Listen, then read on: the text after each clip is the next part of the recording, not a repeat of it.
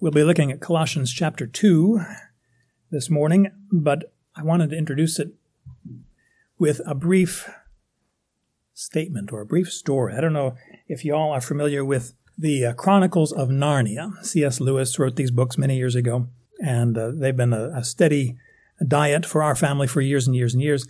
The book, The Voyage of the Dawn Treader, tells of a young boy. In fact, almost the whole story is about the transformation of this young boy. In fact, the opening line says there once was a boy called Eustace Clarence Scrubb, and he almost deserved it. This young boy was just a beast of a boy. He was mean spirited, he was envious, he was jealous, he was uh, quick tempered, he was uh, privileged, he was all these different things. And uh, through the course of time, he became a dragon.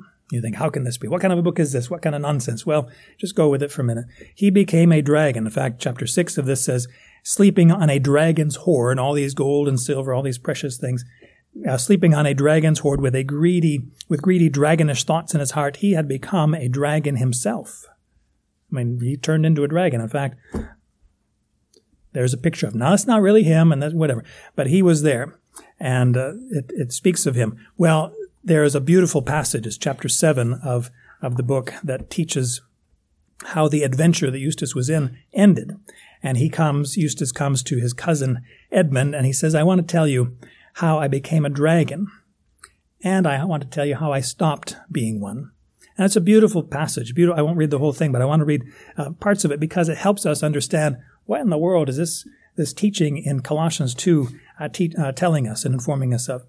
This dragon was there, Eustace was there, and he looked up and saw the very last thing I expected a huge lion. A huge lion. Now, if you know these stories at all, uh, excuse me, these stories speak about Aslan, who is a Christ figure in Narnia, this, this uh, enchanted world and so forth. And he says, I saw him.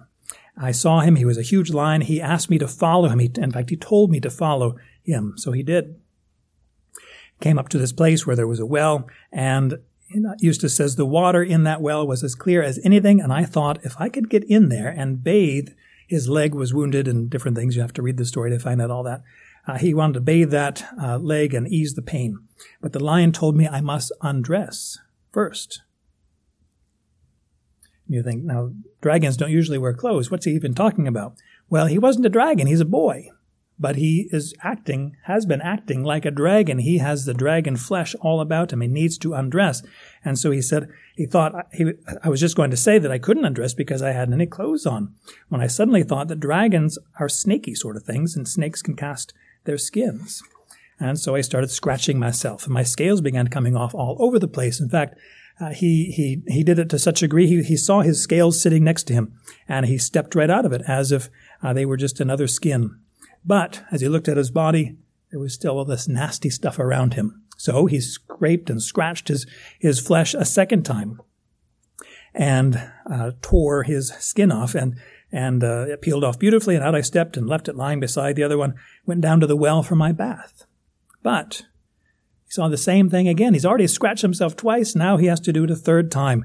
Off got a third skin just like the other two. Um, but as soon as I looked at myself in the water, I knew had been no good. Then the lion said, What's this lion been doing all this time? The lion said, uh, You will have to let me undress you. Okay, are you ready for this? Are you ready for what happens? He said, I was afraid of his claws, I can tell you, but I was pretty nearly desperate now.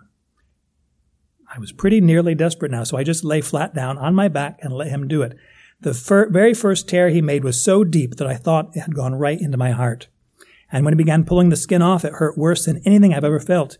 The only thing that made me able to bear it was just the pleasure of feeling the stuff peel off. He says he peeled the beastly stuff right off just as I thought. I'd done it myself the other three times, only they hadn't hurt. And there it was, lying on the grass, only ever so much thicker and darker and more knobbly looking than the others had been. And there was I, as smooth and soft as a peeled switch, and smaller than I had been. Then he caught hold of me, this is so interesting. I can't go into all it. He says, I didn't like that very much, for I was very tender underneath now that I had no skin on. And he threw me into that water. It smarted like anything, but only for a moment. After that, it became perfectly delicious, and as soon as I started swimming and splashing, I found that all the pain had gone from my arm. And then I saw why. I turned into a boy again. And then he goes on, he says, After a bit, the lion took me and dressed me in new clothes. So brand new clothes that the lion provided. And this is an interesting statement. Just a couple more things in this, this chapter. He says, um, Edmund, or Eustace says to his cousin Edmund, by the way, I'd like to apologize. I have been, uh, I'm afraid I've been ra- uh, pretty beastly. And if you know the story of Edmund, you know, he was pretty beastly as well, but Aslan uh, uh, saved him. This is an interesting interchange. Eustace asked Edmund, Do you know uh, who is Aslan? Do you know him? And Edmund replies, Well, he knows me. He's the great lion, the son of the emperor beyond the sea, who saved me and saved Narnia. We've all seen him, and so forth. What is uh, encouraging about this is how C.S. Lewis ends this chapter. He says, It would be nice, and fairly nearly true, to say that from that time forth Eustace was a different boy. To be strictly accurate, he began to be a different boy. He had relapses. There were still many days when he could be very tiresome, but most of those I shall not notice. The cure had begun. Eustace was a beastly child, and yet Aslan, the interaction with Aslan, and the the undressing and the dressing that he, the Aslan provided him was transformative. And the, actually, one of the last statements in the book uh, is uh, says when they got back into to England and back in our own world, everyone soon started saying how Eustace had improved and how you'd never know him for the same boy. That's salvation. That is just a tremendous uh, story, a telling of, of uh, God's wonderful redemption and how He is changing us from the inside out. It's not just a matter of the skins coming off, the dragonish skins. It's dealing with the heart that, that Eustace had. He was, he was a beast in the way that he interacted with so many different folks. So as we look into Colossians chapter 2, we see the beauty, the wonderful comprehensiveness of salvation, not just enough about taking skins off, but the inner change that, that occurs that Christ does for us. Let's read, or I'll read it for us, uh, Colossians 2, beginning at verse 8 through verse 15. Uh, Paul says to the Colossians and to us, See to it that no one takes you captive through philosophy and empty deception, according to the tradition of men, according to the elementary principles of the world, and not according to Christ. For in him all the fullness of deity dwells bodily, and in him you have been filled, who is the head over all rule and authority in whom you were also circumcised with a circumcision made without hands, in the removal of the body of the flesh in the circumcision of Christ, having been buried with him in baptism, in which you also were raised up with him through faith in the working of God who raised him from the dead. And you, being dead in your transgressions and the uncircumcision of your flesh, he made you alive with him, having graciously forgiven all our transgressions having cancelled out the certi- certificate of debt consisting of decrees against us, which was hostile to us. He also has taken it out of the way, having nailed it to the cross. Having disarmed the rulers and authorities, he made a public display of them, having triumphed over them through him. We have a great telling beginning in verse 11 and 12, uh, and into, well, 11 and 12 have a, a telling about this wonderful salvation that is available to us in Christ. And if you were to put these three ideas together in verse 11 and then the two ideas in verse 12, that there is this, this formula for the Christian life. Both how you enter faith, how you enter a relationship with Christ, but also how we live in our relationship with Christ. And it can be summarized in three words, death, burial, and resurrection. Now, death does not appear in verse 11, but the idea of what he's talking about here and the, cor- the corresponding parallel passage we'll look at here speak about death, dying to self is what is, is spoken of here in verse 11. We'll look at that this morning. And then, of course, the next two ideas in verse 12, buried with him and then raised up. So death, burial, and resurrection. We are in Christ. We can't do it on our, on our own selves. Eustace couldn't save his own self, deliver his own uh, uh, uh, soul from the beastly attitudes and appetites of his of, of his uh, soul, and yet God, through Christ, is able to do it and is so desirous of, of doing it, saving us. Verse 11 speaks about this death or this circumcision, this uh, wonderful uh, practice that is demonstrating our union with Christ. It's not something that is foreign to us. It is not something that that we do in ourselves. The only way that this work is effective for us, this death, burial, and resurrection, is when we are in Christ, such that his death becomes our death. His burial is our burial. His resurrection is our resurrection. Both in terms of entering a relationship with Christ, but also how do we how do we do this stuff every day? Well, death, burial, and resurrection. We let God uh, uh, well, we put to death the desires of the deeds of the flesh. We consider them as, as separated away from us. We don't want anything to do with them anymore. And yet God is the one who raises up to walk in newness of life. These wonderful ideas are here throughout. Uh, this, this uh, verse celebrates circumcision, but not as these false teachers in Colossae were teaching it. They were saying, oh, you need to have this, this act done so that you will have a right relationship with God. And now, Paul says that's foolishness. We don't we don't pursue pursue that uh, practice. We are about what uh, Christ has done for us. We're about His uh, salvation, His uh, sanctification in us. He says, "You were circumcised with a circumcision made without hands." Well, what is this circumcision at all? Where did it come from? Well, it comes from God's command to beloved patriarch, one of the, the founding fathers of the nation Israel. First was it when it was a family, but then it became a nation later. And circumcision was a sign of the covenant that God made to Abraham. In fact, if you want to look at it, it's back in Genesis chapter 17, where God, in fact, commands Abraham and all of his male members of his household to be circumcised. That is the cutting away of the foreskin of the male sexual or reproductive organ. It, it, this is, I think, what, and the, what is God even concerned about that for? Because of what it symbolizes, because of, because of what it communicates to each man, because of what it communicates to the community, the family, and then also to the world. I think that's kind of a strange thing. Well, it speaks so much about what is going on here. Genesis 17, beginning at verse 9, says, uh, God told Abraham, As for you, you shall keep my covenant, you and your descendants after you throughout their generations. This is my covenant which you shall keep. Now there was another covenant, but this is a sign of the covenant, the sign that God promised uh, back in early, well, going back as early as uh, chapter 12, the, the, Abrahamic covenant. But he says, This is my covenant. Um, every male among you shall be circumcised. You shall circumcise in the flesh of your foreskin. It shall be the sign of the covenant between me and you. And he goes on and says who should do it and, and so forth. And if, if somebody's not, a male is not circumcised in this way, then he is to be uh, cast away or cut off from his people. He's broken my covenant. It's not acceptable. You think, what in the world is God all concerned about this for? Well, because God is concerned about it, because of what it communicates for these people. This, uh, uh, Paul makes a big deal about this fact that notice Genesis 17, chronologically speaking, happens before uh, Leviticus uh, 12. Leviticus 12 is the commandment. On the eighth day, uh, all uh, the flesh of his foreskin, the flesh of a newborn son, shall be circumcised.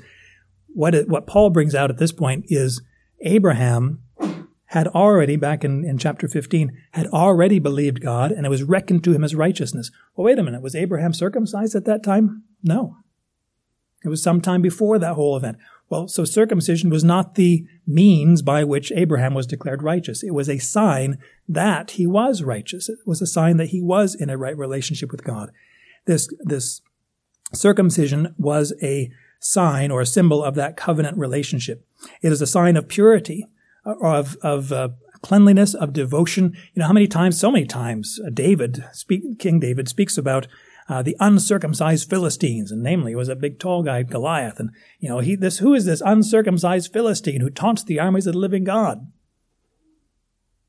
There was such a distinction between the righteous Jews, not that they weren't always righteous all the time, but because they were in a relationship with God and had this, this covenant sign of circumcision, especially those Philistines, they are uncircumcised, unclean, ungodly, rebels against God. And here we are, uh, fighting for, for God's sake. Many times the, the lack of circumcision is related to uncleanliness or ungodliness or uh, being defiled or, or having, or not having rather, piety or devotion to God, whereas being circumcised, right? Right? Paul in Philippians 3 says, you know, if anybody has reason to boast in the flesh, I more than anybody else. I'm a this, that, and the other thing. But he says in verse 5, I was circumcised the eighth day. Now, not like he had a great choice in the matter, right? He's eight days old. He doesn't have much. He's not, he's not telling mama, I want to be circumcised. That was something that was done to him. And yet he revels in it. He rejoices in it, says, well, this is true of me. This sign was a, a mark of distinction between Jew and Gentile. As I mentioned, the uncircumcised Philistine thing. But even we read it, uh, and we'll read it again here in Acts 15. There was a big issue between Jew and Gentile. You, you realize that the early church was predominantly Jewish. These messianic believers, right? And that, the problem wasn't what do you do with Jews coming to Christ? The problem was what do you do with Gentiles? How do these Gentiles come into, the, into this church thing? This is a Jewish thing, a Jewish Messiah and all this. And, and, and yet, we've just read Acts 10. God has made all things clean. Don't you be calling anything that I've made clean unclean. And Peter said that and brought the gospel to Caesarea. And we see the aftermath of that. And we see that he is um, breaking down that barrier, the division between Jew and Gentile, circumcised and uncircumcised. This is the issue here in Colossae, that the false teachers are saying, well, you know, circumcision really goes a long way. Christ is, is good for certain things, but, you know, circumcision and the festivals and the new moons and the Sabbath days and, and asceticism, you know, don't touch this, don't do that, eh, eh, that can help us. And, and Paul is saying, Forget about that. That shadowy stuff. The substance belongs to Christ. Don't even worship, worship angels. Jesus is head over all rule and authority. There's no question. There's nobody higher than him. Nobody can uh, appeal his choice of salvation to us and say, well, you know, Satan is over Jesus. No, that's not the case. Satan is a defeated foe. He is defeated. And so we go right to Jesus and we find his salvation. This, this circumcision was a divisive issue in the early church. And we, Acts 11 talks about it, Acts 15 talks about it. Galatians is almost entirely written about this issue of circumcision. And that's where Paul makes that point. Was Abraham justified before or after his circumcision? It was before. Circumcision has nothing to do with it. We'll see more examples about it. In fact, from the earliest time, we see the commandment back in Genesis 17 and the practice of it. Abraham and all his household, and then, of course, and Ishmael was included in that as well. I think Ishmael. Oh, so that Muslim, Arab, Arab is what it was, uh, the, the peoples there. But, but then uh, Isaac was, was circumcised as well on the eighth day. In fact, he was the first one to be uh, circumcised on the eighth day, evidently, at least according to scriptural uh, narrative. But always there was a bigger issue. It wasn't just so much the removal of a portion of skin, as, as painful, as difficult as that may be. It was always a symbol of something bigger that God wanted to communicate to them. For example, and this is just a tremendous passage. You think, how in the world can Deuteronomy car- carry such uh, devotion or such uh, heavenly words? And we think, well, that's not even the right question. It's, Deut- it's God's word. And yet, Deuteronomy chapter 10 is almost like the New Testament. It's almost like uh, grace. It's almost like it doesn't matter what you do or don't do, but this is what you must certainly be concerned about. Uh, Deuteronomy 10 beginning at verse well, like 12, but, but specifically verse 14. I'd, I'd love to develop this passage more, but just to, to note this, uh, there are, there are two, two idea, two, uh, presentations of three ideas each. So there's the idea, first of all, who God is in verse 12, verse 14 rather, what he's done, secondly, and thirdly, what are we to do about it as a result? Uh, Moses says, verse 14, this is who God is. Behold, uh, to the Lord your God belong heaven and the highest heavens, the earth and all that's in it. Who is God? He's the creator of all things. He's sovereign. He's redeemer. He is sustainer of all things. In verse 15, what did he do? Well, he, uh, on your fathers did the Lord set his affection to love them, and he chose the descendants after them, even you above all peoples, as it is to this day. Well, what's the result then? What should people do? Verse 16. So circumcise. Well, we already do circumcise. No, circumcise your heart and stiffen your neck no longer. What is this? God, you're, you're confusing us. We, we do this circumcision thing. And yet, do you know, in the whole 38, 40 years of wandering in the wilderness, no one had been circumcised. There's a whole ceremony in John, Joshua chapter 5. All the males who had been born during that course of the time, they had not been circumcised. And so they did. That's where they have Gilgal and all this wonderful things going on there. But during that whole time, nobody was following the Lord's commandment. That's why in the plains of Moab, as Moses is speaking to them, circumcise your heart. Cut off the dead, decaying skin of your heart, the, the stubbornness, the stiff-necked rebellion against God. Stiffen your neck no longer. He goes on in verse 17 and does the same kind of thing. Who is God? What has he done? And what's the response? And this is so tremendous because it teaches us what does God require of us? It's not so much the keeping of the law. It is a devotion to him. And if we love him, then we're going to love other people. Just to finish the idea here, verse 17, the Lord your God is the God of gods, the Lord of lords, the great, the mighty, and the awesome God who does not show partiality nor take a bribe. Wow, that's our God. Isn't that tremendous? Nothing like our current politicians or government workers. This is God showing us what is it like to be leader, uh, authority. What does he do? Verse 18, he executes justice for the orphan and the widow and shows his love for the alien by giving him food and clothing. So what should we do as a result? Verse 19, show your love. Show your love for the alien, for you were aliens in the land of Egypt. So he tells us all these things, and the result is because of what God has done, we should love, we should serve, we should meet needs. We'll see how that comes in, in specifically with this idea of circumcision in, from Galatians 5. But he says, love, show your love for the alien. The greatest commandment, of course, is to love God. The second is like it, to love your neighbor.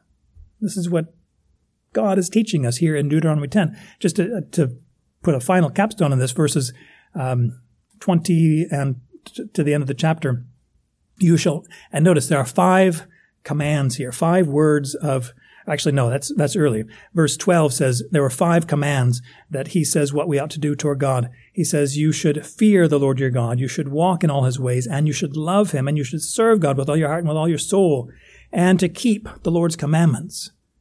What does it mean to believe? What does it mean to trust God? Well, it means to how do we say? It means to fear him, to, to walk in his ways, to love him, to serve him, to keep his commandments.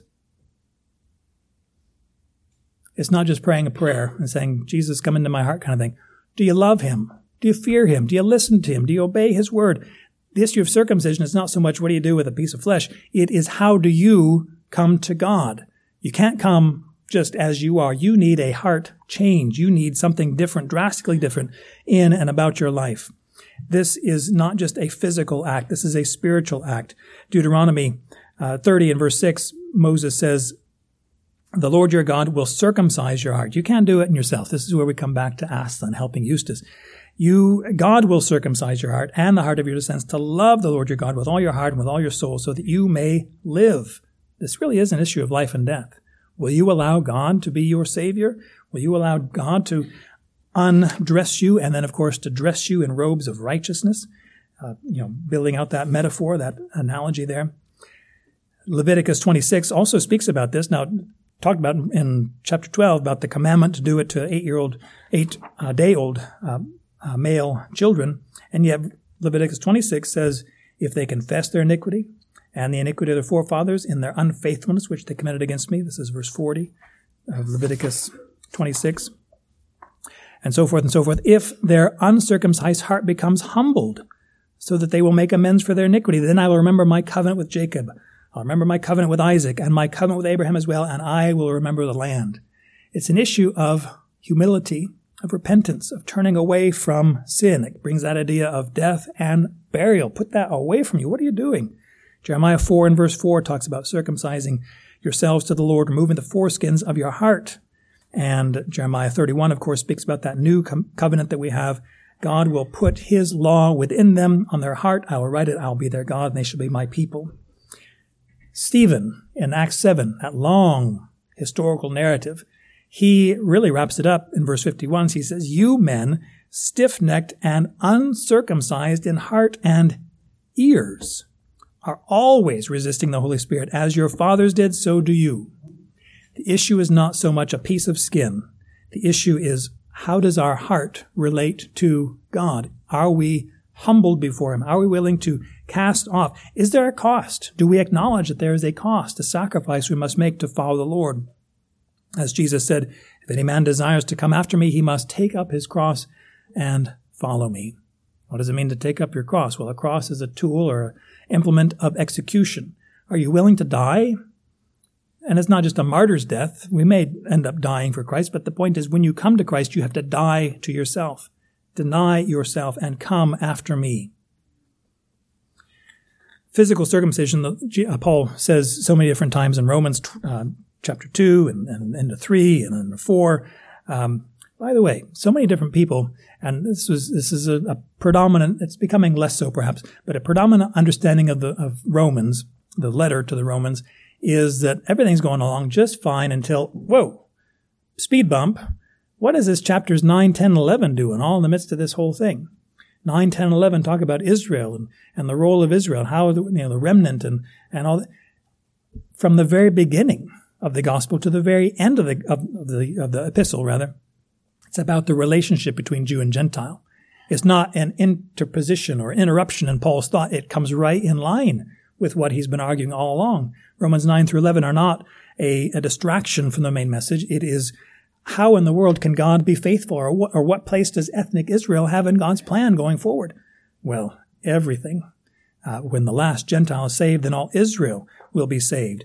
And that's what Paul is celebrating there. But he helps us understand the circumcision idea and where that comes in. Romans uh, chapter 2 uh, says, uh, if you want to be circumcised, then you've got to keep the whole law. Uh, don't just stop there and say, okay, I'm done. I, I did that part. It was hard, but man, uh, I don't want to do all that Sabbath stuff and all the, sacrifices. Well, Paul says if you're going to try to come to the Lord through circumcision, then you need you're, you're excuse me you're bound to the whole law. You've got to uh, uh, fulfill all these things. But he says, verse twenty nine says, uh, the one who is a Jew is one inwardly, and circumcision is that which is of the heart by the Spirit, not of the letter. And his praise is not from men, but from God. And people are justified not by works, but through faith. God will justify the circumcised by faith and, by the way, the uncircumcised by faith also. Romans 4 talks about that. One obvious thing, perhaps, about circumcision is for males only. At least that's how God intended it. And yet we think, oh, well, are women then not able to, to come to the Lord? And Paul says it not specifically here in Colossians chapter 3, but he says it specifically in, in Galatians that there is no distinction between Jew and Greek, circumcised and uncircumcised, uh, or slave or free man, male or female, all can come to, to Christ. And that is a wonderful thing because it, it doesn't matter uh, if you're born male or born female, you are able to come to the Lord. You're able to have a circumcision, as it says here in Colossians 2.11. We'll get back to that text in a moment. You're able to have that circumcision made without hands. And uh, it's, it's what Christ does for us three or four maybe verses, and we'll get back to this verse here in uh, Colossians. But he says um, in 1 Corinthians 7 and verse 19, circumcision is nothing. physical act of circumcision, nothing, and uncircumcision is nothing either. But what matters is the keeping of the commandments of God. You think, well, wait a minute, the command, uh, circumcision was a commandment of God. What do you mean?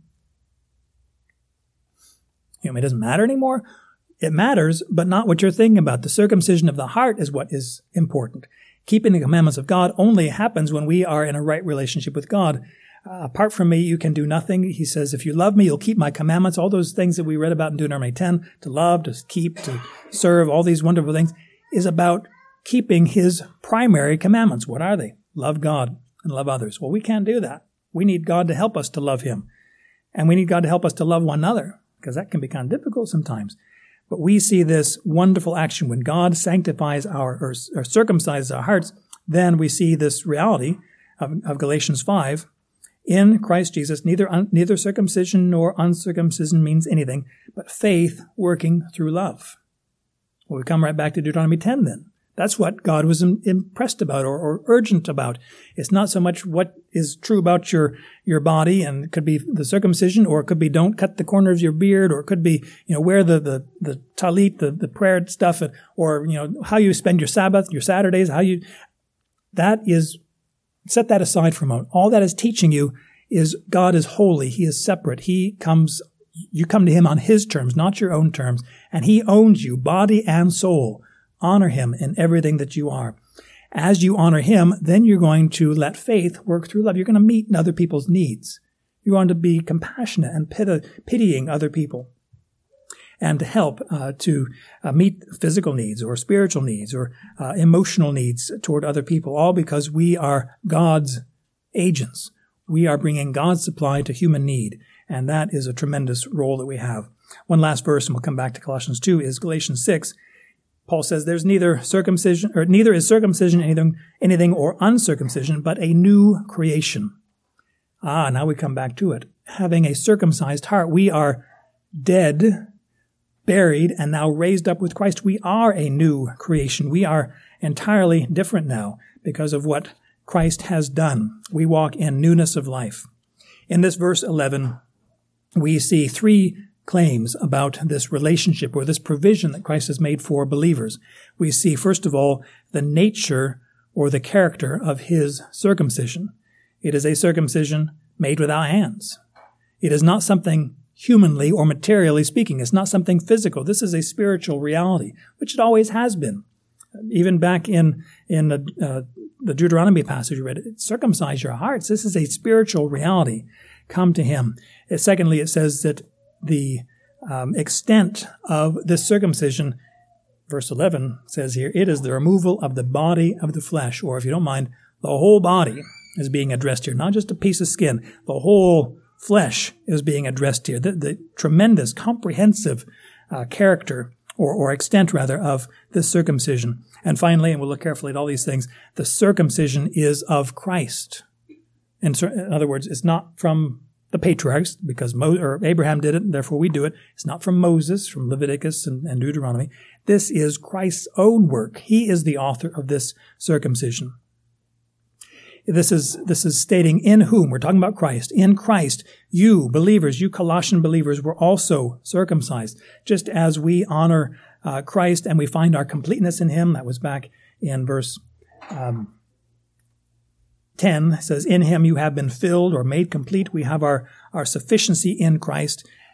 Well, we also have a circumcision made without hands, a circumcision, not the cutting away of a piece of flesh, but the cutting away of our hearts, removing our, our hard and stony, you know, knobby, dragonish kind of hearts, and producing in us or creating in us a heart of flesh with God's word written on our hearts. He has made us.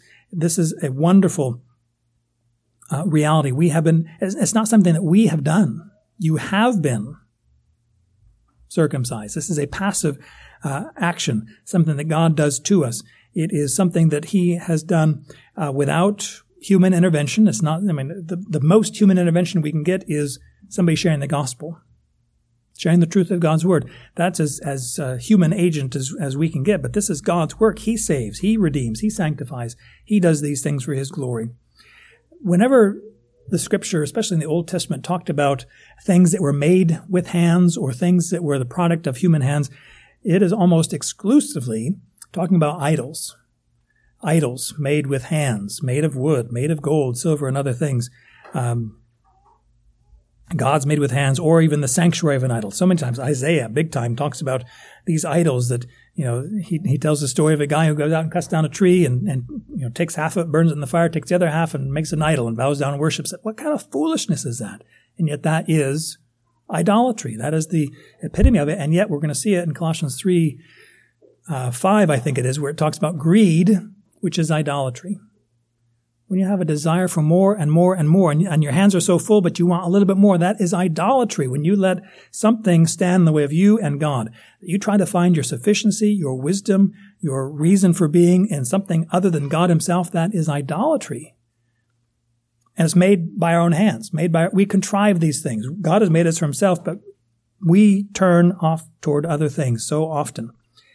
The idea of made without without hands is uh, Jesus brings it out in terms of the temple. He says, you know, destroy this sanctuary made with hands. On three days, I'll build another made without hands. He's not talking about the temple, all this stuff. He's talking about his body that was going to be raised up. And of course, the Most High does not dwell in houses made by human hands, as the prophet says, and uh, and uh, other things. Ephesians two says that this circumcision that the false teachers in Colossae were all about is a, is a false circumcision. It is it's performed in the flesh by human hands. It doesn't affect anything.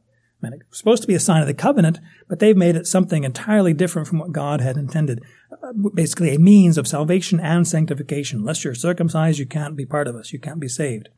Well, it says you were made, it was done, made without hands. Secondly, the, the extent of it, the removal of the body of the flesh so many times in Scripture, and we can even see it in Colossian, the letter to the Colossians, is this idea of flesh, you know, the, the, the physical or material aspect of us is either uh, uh, morally neutral, it's just who we are. Uh, when Paul says back in verse 2, I think, um, I have a great burden for all those people who have not personally seen my flesh, my face.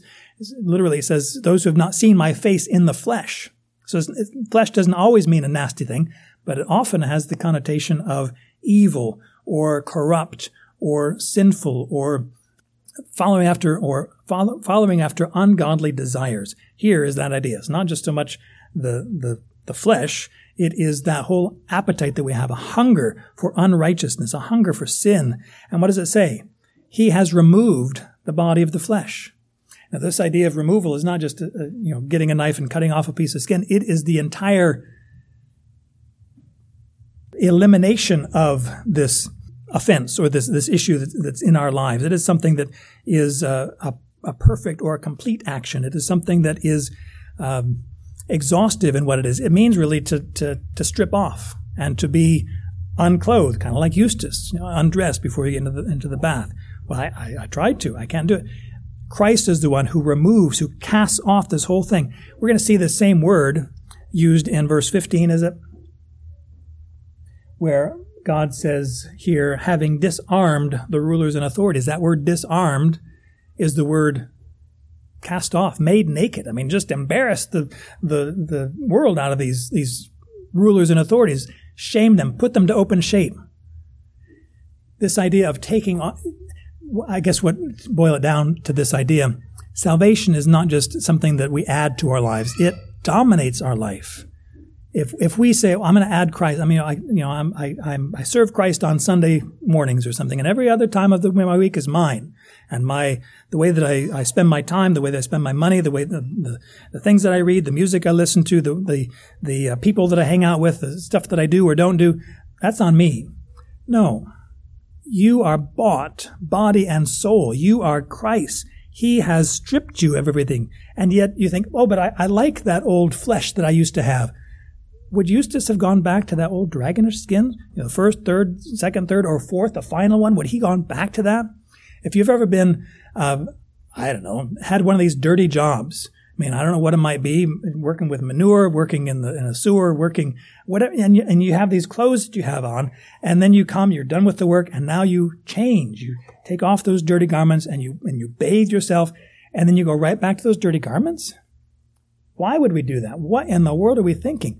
And yet, that's what we often do.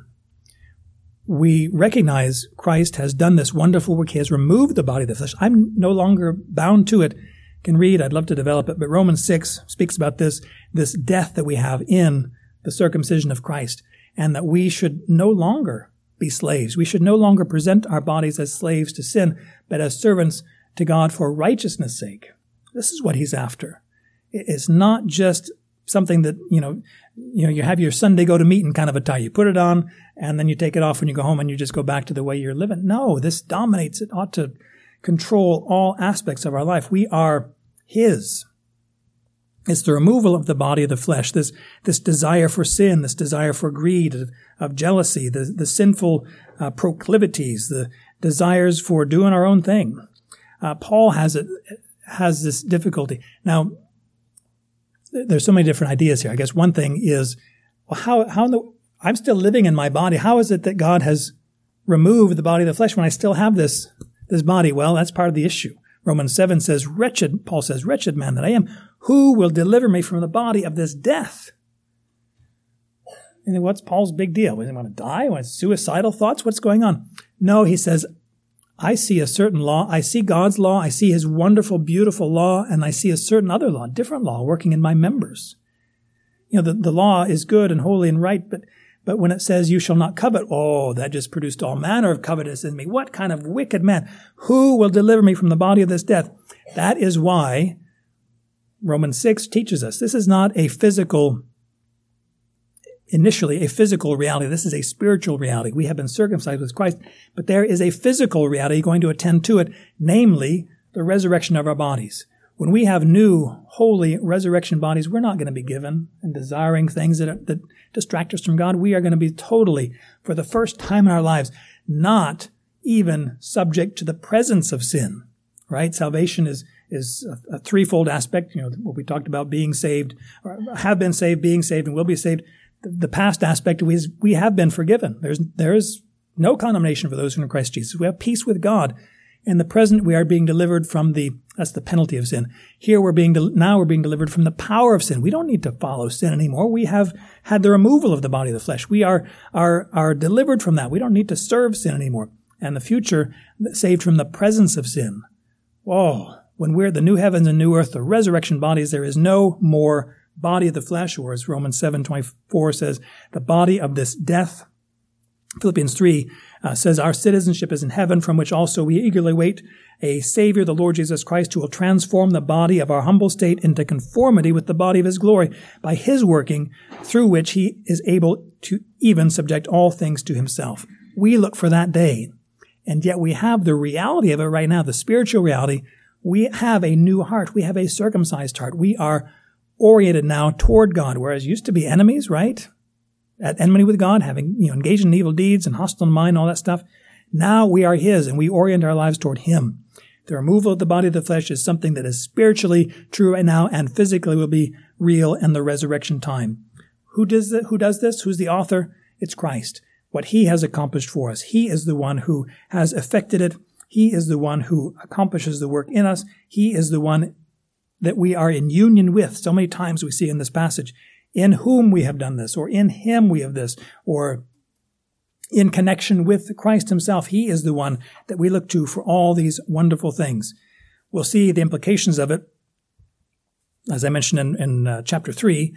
Uh, therefore, if, if this is true that you are new creatures in Christ, new creations, then consider the members of your earthly body as dead too. Pretty nasty stuff, really. Colossians 3 verse 5 as dead to sexual immorality, impurity, passion, evil desire, and greed, which is idolatry. Don't you know God's wrath is coming upon those who do things? Verse 8 says, Lay these all aside. Cast them away from you, right? The, the putting off of these, these wickedness. Put them all aside. Wrath, anger, malice, abu- uh, slander, abusive speech from your mouth. Don't lie to one another. You've put on the new man. What are you going putting back the old clothes on again? The circumcision of Christ, the salvation we have in him is so complete. It is so powerful the spiritual reality of it as well as the future physical reality of it. We're not so concerned about what goes on in our bodies in terms of a circumcision of the flesh, but that circumcision of the heart, that we are no longer rebellious or stiff-necked or, or think we've somehow outsmarted God. We know better than God himself. No. Humble yourself under God's mighty hand. Recognize He is the Savior. Recognize that His salvation is so, so, so better comprehensive. I mean, it's not like it's better, like a little bit. It would be, it's like not even a candle that is lit, holding one candle, not even lit, versus the sun. Which is going to win? We are that candle that's unlit. If we try to have salvation, you know, I can do this by my own big self. No. How about if you let God help you? How about if you receive from Him? Humble yourself under the mighty hand of God and He will exalt you at the proper time. That you would recognize your need of a Savior. God, I can't do this by myself. I can't cast off my dragonish skin. I need your help. I need your assistance. God is so ready and willing to help those who call upon him. What is the promise? Call upon the name of the Lord. Whoever calls on the name of the Lord will be saved. Our Father in heaven, we gratefully say thank you for your salvation, a wonderful salvation that you have spoken to us in your word. We recognize that we are a mess. We are just oh, so needy. Uh, without Christ, you know, being un, unregenerate, but also in Christ, we need a Savior every day. We want to have that same attitude as Paul did. Who will, you know, wretched man that I am, who will deliver me from the body of this death? We pray that we would have that desire uh, to practice this circumcision of the heart, that we'd no longer be rebellious or stiff necked, but we'd be humbled before you, that we would be so much as Moses demanded to love the Lord your God that we should seek you, that we would search for you, we would value your word in our lives and in our in our tongue as we speak to other people, as we counsel ourselves, as we counsel others, as we uh, just think, how in the world ought people to live in this world? We pray that your word would transform us, give us hope. We're so grateful that you don't ever forsake us. You are faithful to the end. Please help us to be faithful to the end. Please help us to live out this sanctification, the salvation we have in Christ. He is our only hope. We run to him. We thank you and pray in Christ's name. Amen.